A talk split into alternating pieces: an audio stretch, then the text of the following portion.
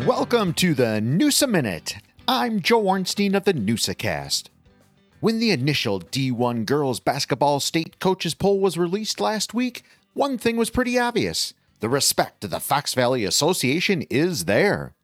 Four F B A teams were ranked in the top ten in the season opening poll, including the top two teams. The Neenah Rockets come in ranked number one and are off to a terrific start.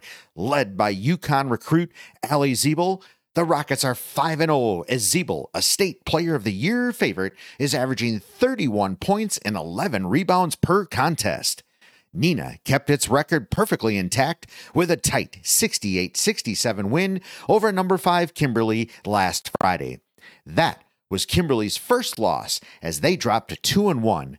One of their wins was against number nine Appleton East, sixty-five forty-eight on November twenty-eighth in the F B A opener.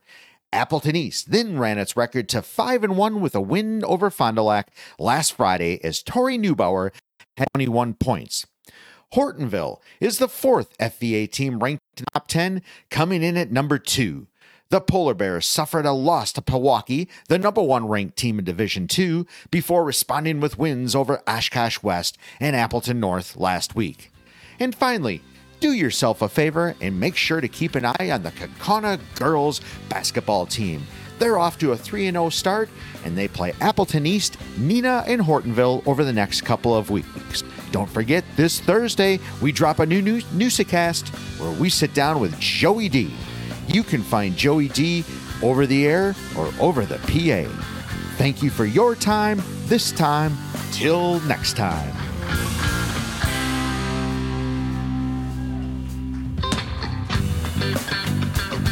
The NEWSA Cast, stories of athletes, interviews with coaches and influencers from around Northeast Wisconsin, highlighting sports from youth to Olympians. You can find every episode on Apple Podcasts, Spotify, or YouTube. Follow us on Facebook, X, TikTok, or Instagram.